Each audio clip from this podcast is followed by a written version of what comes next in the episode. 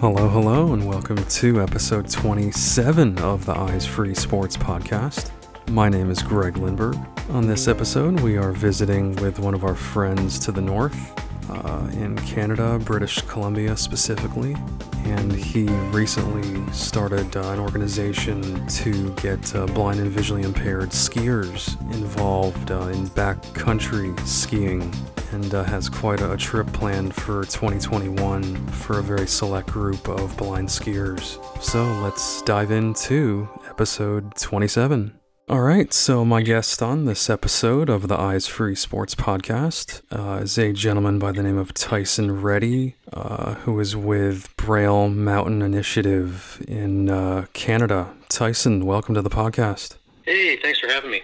Absolutely, really excited about this. And like I told you before we started, uh, we haven't done a whole lot of winter sports on the podcast, so really interested in diving into some backcountry skiing here. Yeah, sounds great. Happy to uh, happy to take part. Sure thing. So Tyson, uh, first off, if you could just introduce yourself, uh, talk to me about where you were born, where you grew up, your formative years, all that good stuff. So I'm I'm currently 29 years old. Um, was born in southern Alberta and uh, I've I've lived all my life basically between southern Alberta and, uh, and southern BC. Did a lot of winter sports growing up, as you know most Canadians would. Um, played hockey quite a bit as a kid, and um, and skiing as well. And then there came a point in time when you know you really don't have time for both, and, and so I chose uh, skiing and and went from there. And um, I worked as a backcountry ski guide for most of my adult life uh, until about uh, in 2018, uh, fall of 2018, I started losing uh, vision in my right eye, and over the course of about a two-week period, I went from 20/20 vision in that eye to um, almost no vision at all, and then in the summer of 2019, the same thing then happened with my left eye. Um, so at that point, I was um, I was certainly legally blind, um, and then there was some natural vision recovery afterward. Um, and basically, what my vision looks like at the moment is I have no central vision, um, but I do still have some remaining peripheral vision. It's just fairly limited in its in its visual acuity, and I don't quite see the entire color spectrum. And so, yeah, no, not not completely blind, but uh, and so that um, you know that didn't leave me with enough vision to um, basically to, to maintain the course I was on. Uh, I was no longer able to work as a backcountry ski guide. Um, at that time, I had been working for a heli skiing operation called Great Canadian Heli Skiing. And then in the summers, I worked as a welder um, in northern Alberta in the oil and gas industry. Uh, and then I also did some summer guiding as well. I worked for a company that does ATV tours in the summer um, in the mountains here surrounding uh, Invermere and that's where I currently live. Gotcha. I see. And then just briefly going back to your visual impairment, so it sounds like it was a pretty quick, you know, change in your life. And I'm curious, how did you kind of handle that, you know, from a mental standpoint? And what were you kind of, what was kind of going through your mind when that, that, you know, change was really starting?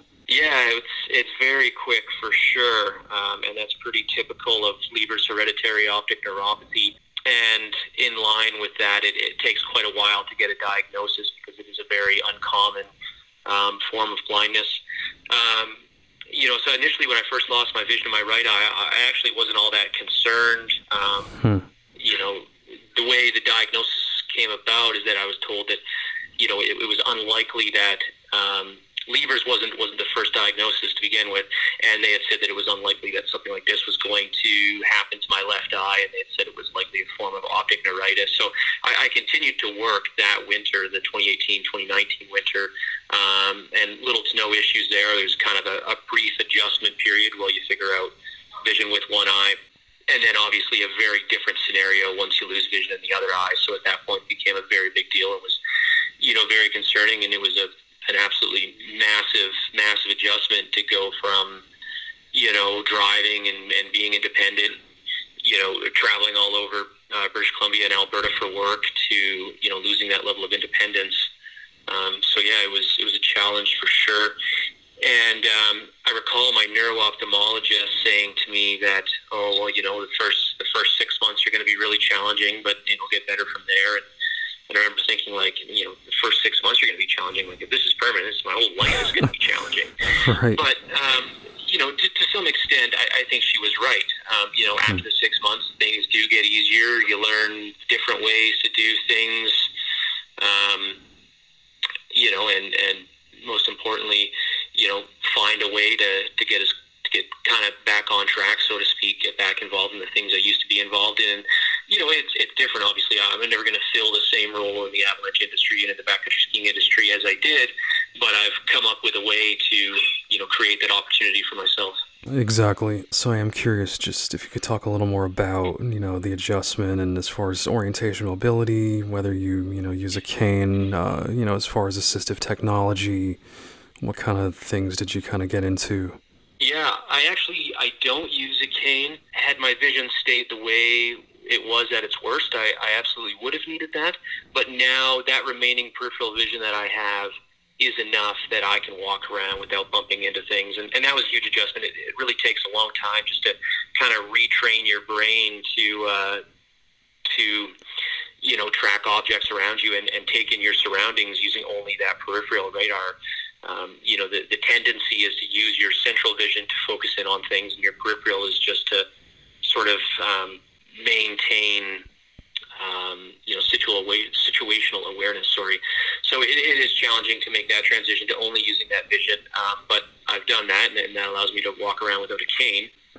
But I don't have the visual acuity in my peripheral vision to, you know, use a smartphone or a computer without a screen reader. So I use voiceover on the phone, and uh, you know, occasionally use apps like Seeing AI and uh, and Be My Eyes. And then on the computer, I use uh, JAWS and yep. um, I actually have an uh, an OR cam that was bought for me by the Canadian Ski Guide Association, which is the professional organization that I was a or still am a member of as a backcountry ski guide, and that's been a really amazing piece of technology that definitely um, has really helped me, you know, get back some independence.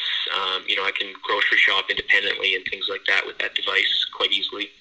Sure. And, um, and, and so I, I did use a little bit of rehabilitation services from the Canadian National Institute for the Blind to get some of this stuff uh, sorted out. And for the JAWS software, I did a bunch of sort of virtual learning with uh, a company called Canadian Assistive Technology out of Vancouver.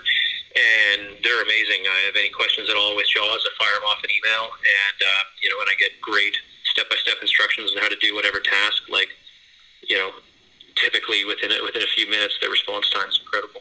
That's great. And like you were saying before about that, the OrCam device, that's awesome that they would actually provide that for you and, you know, just all the benefits. I've heard so many great things about that. Yeah, yeah, it was incredible. I was just having a conversation with the um, one of the members of the board of that association, and they asked me, oh, you know, what are different things out there that could help you, you know, help you with this adjustment and help you with life as a visually impaired person. And you know, at the time, I, I just kind of viewed it as a casual conversation. I just thought he was curious. I didn't under, you know, I, he certainly didn't give any indication that they were looking at purchasing these things. I just said, oh yeah, there's this device out there called the OrCam, and I was talking about all the things it was, you know, it does. He said, wow, you know, that's pretty cool. What do you think something like that costs? And I told him what I, you know, the info I'd gotten from the CNIB on. He said, wow, you know, pretty expensive. Well, anyway, you know, interesting thing for sure. And uh, next week, check arrived in the mail with uh, a letter from the association explaining why they thought it was valuable to to make that purchase on my behalf and raise the funds associated and blah blah blah. And yeah, it was uh, yeah, it was pretty incredible.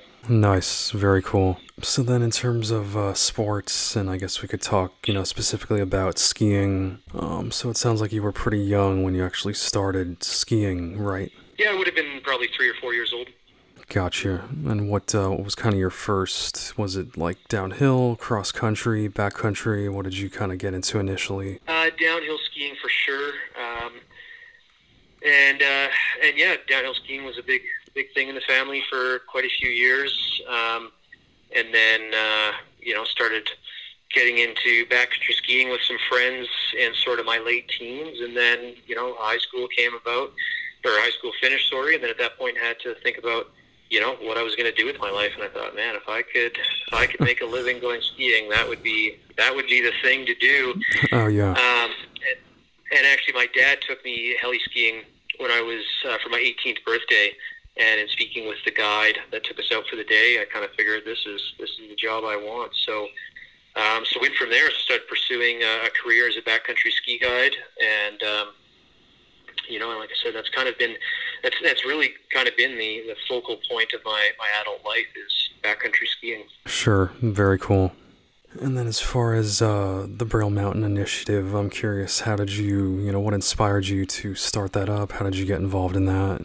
Well, basically, you know, after I lost my vision, it was, um, you know, it was clear that I didn't have enough vision to, you know, fill the role that I had at Great Canadian Heliskiing. However, I still thought, you know, there's got to be a way to use this, you know, this knowledge base, this, um, you know, this experience and, and expertise, so to speak, in some way. And so the adaptive sports world came to mind. I thought, well, you know, there's, I obviously know there's adaptive sports programs at, at most ski resorts taking blind people skiing and, and other members of the disability community. And I thought, well, there's maybe there's something there, right? Maybe there is a backcountry skiing program for the blind or for other members of the disability community. So I started looking into that. Uh, very quickly, I realized there were none. And in some of the adaptive sports program I had talked to, you know, they thought it was interesting, but they, they viewed some some challenges in, in making something like that happen, and they, they basically weren't prepared to take it on. Um, and so I thought, well, this this could be it. You know, this is a way for me to be still involved in the industry. Is um, you know, I could I could create something like this, and uh, it, it basically went from there. I had continued skiing in the backcountry as a blind person with my friends, and um, and you know, there was a particular day where I just thought, like, yeah, this is this would be great to share this experience with with other visually impaired people, and the opportunities didn't exist. So uh, you know, just tried to uh, create them myself. Wow, very cool. And so you do have, a, is it a 501c3 or is it a, you know, formal nonprofit?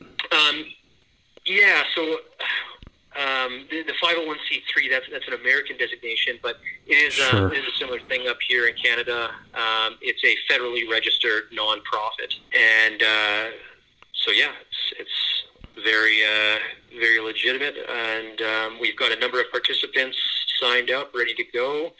We are in the process of still doing a lot of fundraising to make our first trip um, to make our first trip go ahead. But um, we've got a backcountry lodge on board called Sorcerer Lodge that's very happy to support us, and they've sold us a week at their lodge for um, well under cost, which is pretty uh, pretty amazing. Wow. Um, and we've gotten some some sponsorship from a few small companies uh, in the area here um, providing us with some amount of funds and equipment and things like that. So things are certainly headed in the right direction. You know, the, the participants we've got, it's a small number of participants, but people that are really excited about the opportunity to try the sport, people that are in good, uh, good physical shape, great skiers, people that have really searched for this opportunity in the past and just hasn't been there. So this has been um, something that they're really excited about as well. Exactly. That's great. And then in terms of uh, you know the adaptations of skiing as a blind individual, specifically backcountry skiing, uh, if you could just explain, you know, what what kind of strategies or techniques, or how does someone actually go about doing that? How are they guided and everything? Yeah, so at the resort, there's a number of different techniques that I, I don't think we'll actually have to apply in the backcountry. One of the great things about this program is we're going to be able to provide a sense of independence that um, is not really possible in a resort environment. In a resort environment, you're always going to have um, limitations in how independently you can ski as a blind person. There will always be that variable hazard of other skiers. So sure. out in the backcountry, you know, this, this lodge that we're going to is accessible only by a helicopter. It's a oh, massive wow. amount of terrain with nobody around. So we can completely remove that variable hazard of other skiers. So some of the techniques that you have to use at a resort, um, we likely won't have to use because they'll be will be the hazards we'll be managing will be quite different um, and less less variable in that aspect. Um, so we're hoping to provide people with a very independent skiing experience. So basically, what what backcountry skiing looks for me, and how I'm hoping it's going to look for the others involved, is I'll use I'll be very closely managed when uh, when I'm in highly variable terrain with lots of natural obstacles. So you know, lower elevations where there's lots of trees, there's logs that are barely covered creeks, things like that. I'll ski quite closely to a guide that will kind of vocalize what's going on around me, and I'll ski right behind him, and he'll vocalize, okay, you know, I'm going right, going left, and I'll basically follow him through that terrain. But then once we get into higher elevation terrain, so wide open tree line where the hazards are different, you know, the goal is to find a place where I can just ski. Where you know someone can basically say, yeah, there's you know there's nothing for three, four hundred meters, whatever it is, and they can just ski ahead and make a bit of noise, and I'll just meet up with them somewhere at the bottom, and I no longer need that guidance or management, and can just be you know skiing independently as you know almost as though I don't have a visual impairment, and so that's something that's very different than the resort environment. Um, you're just not going to find that at a ski hill. That's just not going to be a possibility. But that's something that we can provide out in the backcountry, and that's that's a big part of what this trip's about is actually reducing the amount of adaptation that is required to participate. Right. That is awesome that you have so much customization and like you said can really set it up for, you know, for blind skiers and flexibility that you normally wouldn't have. Yeah, exactly. Like like I said, it's, it's a massive amount of terrain that's accessible from this lodge. It's only us out there. So yeah, we, we really have a uh, an amazing ability to provide independence. Mm-hmm. And, and we, we plan on running the program, you know, as close as possible to what a tour like this would look like with all sighted skiers. That's the experience we're, we're aiming to provide is, you know, is just a backcountry skiing experience, not necessarily a blind backcountry skiing experience, if that makes any sense. It just so happens that they are blind. Right, I see. And then as far as interest, you know, from from blind individuals in your program and, and this trip and everything, uh, talk to me about just, you know, generally speaking, what kind of backgrounds are, are these individuals and is it, you know, quite a, a big age range and um, yeah, it is actually. Uh, one of the participants is in his fifties, another is about I think he's 20 years old. I think that's the youngest person in the in the group. So yeah, very diverse in terms of age range. Very diverse in terms of visual impairment. Um, one of the people that's going to come on the program um, has Leber's congenital amaurosis. So as, as, far as I understand about that condition, that, that basically means that all he can do is perceive light and has been that way since birth. Right. Um, so very limited in his vision. And then one participant has enough. I, my understanding is he has enough vision to use, you know, screen magnifiers and stuff like that. Um, so obviously some, you know, much more usable vision in, in his case. And then, you know, then the other two are, are somewhere in the middle there. And then myself, I'm somewhere in the middle there. So uh, fairly diverse there. Um, but a few things they definitely have in common. These are all people that, you know, skiing is a focal point of their life. It's something they're very passionate about, something they've all done from a very young age. Two of them have participated in the Paralympics as skiers. Oh, wow. Um, and then another has in downhill skiing, and then another competed in a national competition here in Canada. Um, and at some point, I believe intends on on uh, ideally competing in the Paralympics as well. So skiing is, you know, these are people. Skiing is is definitely a focal point of their life, um, and then all in great shape because what we're doing is a lot of people believe what we're doing is heli skiing, but that's not the case. The helicopter is actually just to access the terrain. The helicopter will drop us off at the start of the week, leave us at the lodge, you know, come back and get us at the end of the week. Um, so every morning when we wake up from this lodge, we are hiking up and out from the lodge to get to where we are going to ski. So everything we ski, we had to hike to the top of. So these are also hmm. people that are in that are in great physical shape. That's another thing they all have to have in common, and they certainly do. They're people that are very physically fit um, and very committed to taking on this challenge. Exactly. And uh, is, is it primarily then Canadian skiers that you're targeting, or would you be open to you know people from other countries at some point down the road? Well, we do actually have one participant this year that is from the states. Hmm. And she is going to be, she's already in the country. She's a student of a university here. So, other than that, we, we've only been able to accept Canadians due to travel restrictions. Um, sure. The, the, program is going to take place in early April. However, you know there is definitely some uncertainty around whether or not the border will be open for uh, for non-essential travel. So we've we've basically just stuck to those that are definitely going to be on this side of the border um, in April. But in the future, I would absolutely like to be able to expand this program to uh, to any nationality. Um, I think it's an amazing program that blind skiers from all over the world would uh, would enjoy and, and really benefit from. Um, so once we're once we're past the pandemic, then yeah, of course we'd like to open this up. And we also have a very you know small number of participants for this year, both due to COVID um, and due to you know just trying to pick a reasonable starting point. This is a very expensive sport to get involved in. The cost of this trip per individual is really quite high.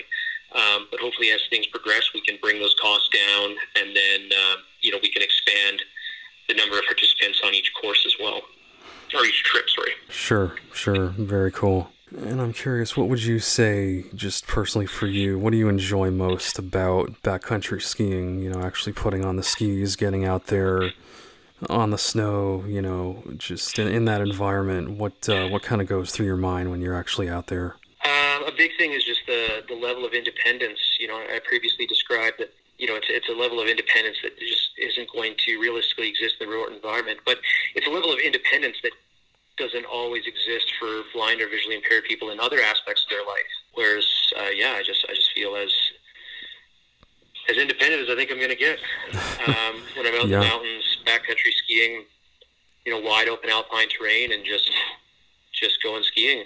It's a it's a way to to some extent it's a way to forget about your visual impairment. Right, that's so well said. And, and, and backcountry skiing in particular, from from other aspects of skiing, is just the possibilities. Um, yeah, like I mean, if there's snow sticking to it, you can get out there and go ski it.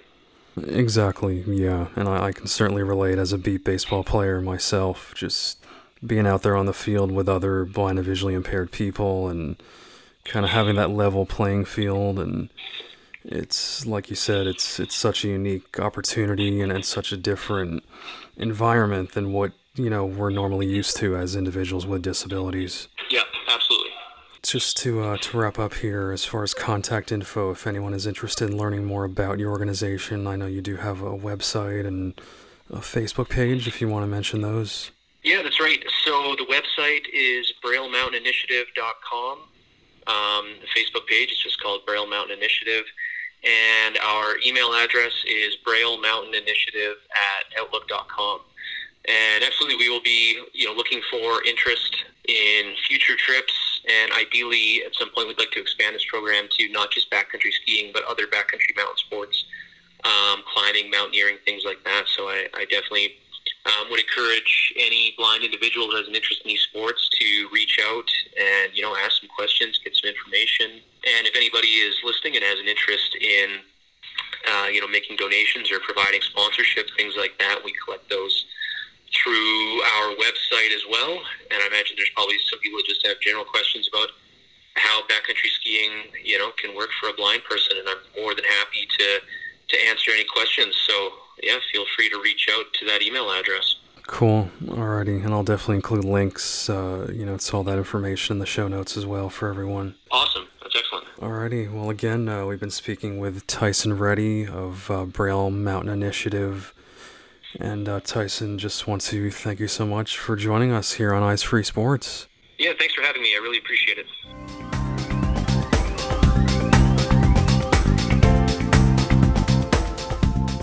Be sure to follow the Eyes Free Sports podcast at facebook.com slash eyes free sports and on Twitter at eyes free sports.